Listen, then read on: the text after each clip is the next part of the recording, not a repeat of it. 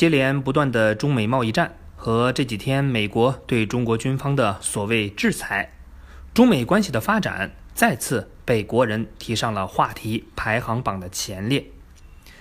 有句古话说得好：“敌人的敌人呢，就是朋友；让敌人不开心的，就是我们最大快乐的来源。”对不起，我狭隘了。大家知道，美国的中期选举呢，马上就要到了。有人给特朗普做了一个统计，看看他当初的承诺有多少得到了兑现。结果呢，发现当初吹的四十多个牛逼，大多数都烟消云散了。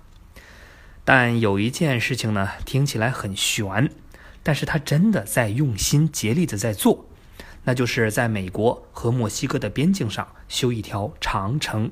Oh my god！因为早在竞选总统的时候呢，他就嘶吼过。墨西哥人都是毒贩子。上任后一定要修一道围墙，把美墨边境围起来，防止毒贩走私。唉，被邻居骂毒贩子，还被人当贼一样防着，对于墨西哥人来说，无疑呢是奇耻大辱。相信墨西哥人最想说的一句话就是“玩胆气”。要知道，墨西哥鼎盛的时候，美国呢还没生出来呢。虽然现在惨遭美国的鄙视，但墨西哥是正儿八经的文明古国。说到美洲文明的母亲呢，都不为过。早在公元前一千两百年左右，墨西哥就孕育了奥尔梅克文明。奥尔梅克的标志性作品呢，就是巨石人头像，因为奥尔梅克人崇拜美洲虎神与蛇神。而且还用巨石建起了金字塔来祭祀这些神明，但惊奇的一幕幕出现了。经过科学家们对奥尔梅克文明的研究，居然发现它跟千里之外的中国商朝有惊人的相似之处。比如，奥尔梅克人呢也爱玩玉器，文字也跟甲骨文很接近，他们雕刻出的人像也有中国人的外貌特征。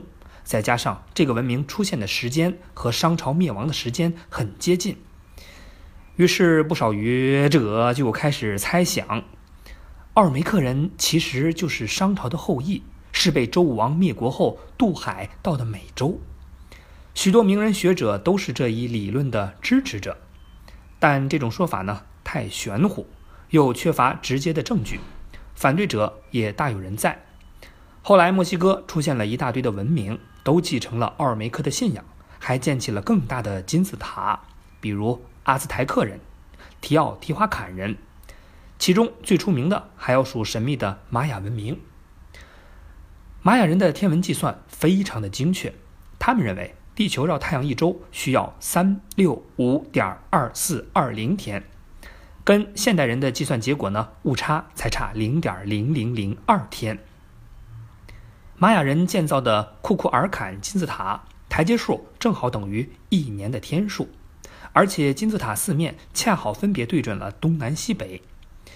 玛雅人还搞出了专业的天文台，楼顶上的关窗正好对准肉眼看不见的天王星和海王星。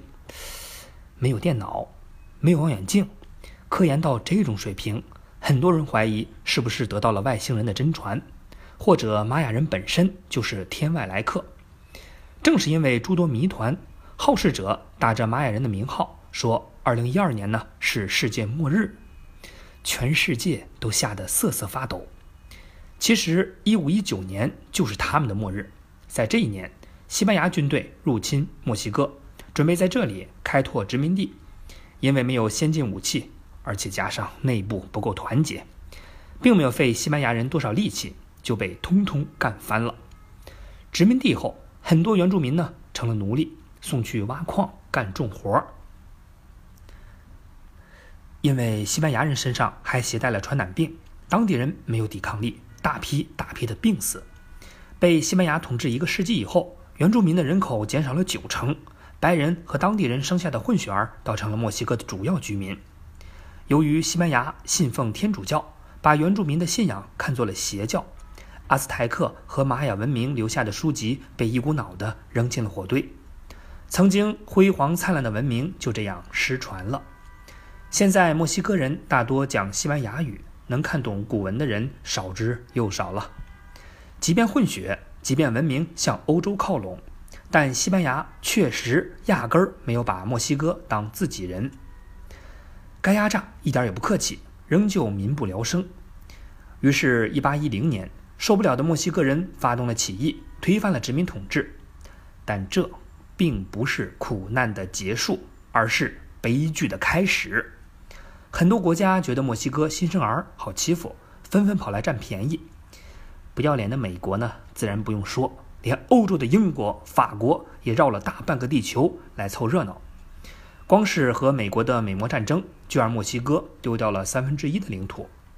墨西哥人自己也不争气，为了争夺各自的权利，不停的内战，直到一九三零年才消停，正式确立了共和制度。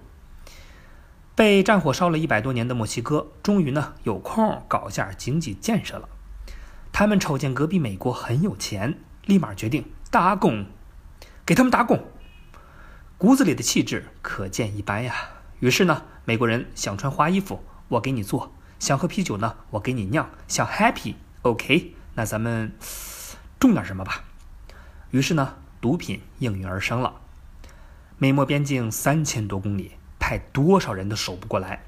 墨西哥人很容易找到漏洞，但那个时候毒贩呢属于极少数，大部分墨西哥人还是想从事正经生意。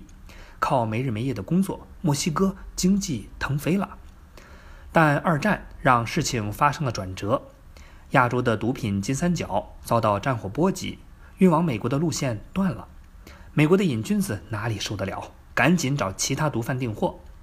当时美洲还有很多国家种植毒品，比如玻利维亚，但和美国交接的只有墨西哥。毒贩们为了方便走私，先把毒品呢运到墨西哥。再找机会进入美国，墨西哥就这样成了毒品的集散地。一开始，墨西哥的毒贩就是收点运费，后来嫌赚钱太慢，干脆自己批发赚差价。生意一做大就缺人手，于是呢，毒贩开出高薪拉良民入伙。那个时候，墨西哥虽然经济腾飞，但贫富差距依然很大，为养家糊口只有逼上梁山了。人一多，运的毒也多。到了上世纪七十年代，美国的毒品市场几乎被墨西哥人垄断。如今呢，美国人咳掉的可卡因，百分之九十五来自墨西哥；大麻百分之七十来自墨西哥。毒贩赚这么多钱干嘛呢？卖枪呗，在美国购进枪炮和其他毒贩火拼，整天的打打杀杀。墨西哥的安全局势急剧恶化。二零零六年。墨西哥总统被迫调动大批军队去围剿毒贩，但毒贩养起来的打手加起来有十几万人，军人、警察出身，装备精良，完全跟墨西哥的军队对垒，胜负真不好说。暗杀支持禁毒的官员、记者、学生也是毒贩们的必修课。从2010年的一月到次年的九月，墨西哥就有十九个市长被毒贩干掉。在对毒贩宣战后的六年里，墨西哥有五万人丧命，一批学者干脆把墨西哥算作内战中的国家，拉去跟叙利亚为伍。到现在已经十二年了，毒品依旧在卖，帮派呢天天火拼，墨西哥的病症一点好转的迹象都没有。而美国人似乎早有预料，从二零零六年开始就建围墙，如今已经建了三分之一。特朗普只不过想把工厂收尾罢了。反倒是因为隔离墙激发了毒贩们开辟新市场的动力，他们把更多的毒品瞄准了亚洲、欧洲，让全世界跟着头疼起来。如何彻底驱散毒品的阴云呢？成了墨西哥政府的终极难题。用武力绞杀还是谈判？也许真的得向老祖先玛雅人问计了。另外，在禁毒这个问题上，美国政府明面上是支持的，给钱出力。帮助训练警察，但在民间，老百姓都觉得吸毒是个人自由，只要不吸嗨了去闹事儿，政府就管不着。有些州甚至还想立法允许吸大麻。而在墨西哥人眼里，美国人曾经侵略过自己，卖毒品给他们算是曲线救国，给老祖宗报仇。并且有的毒贩呢打出口号：“毒品只卖给美国人，绝不卖给本国人，既赚钱祸害了美国，又报了仇，良心一点不痛。所以呢，一个愿意买，一个愿意卖。唉，靠一堵墙，美国真的挡得住吗？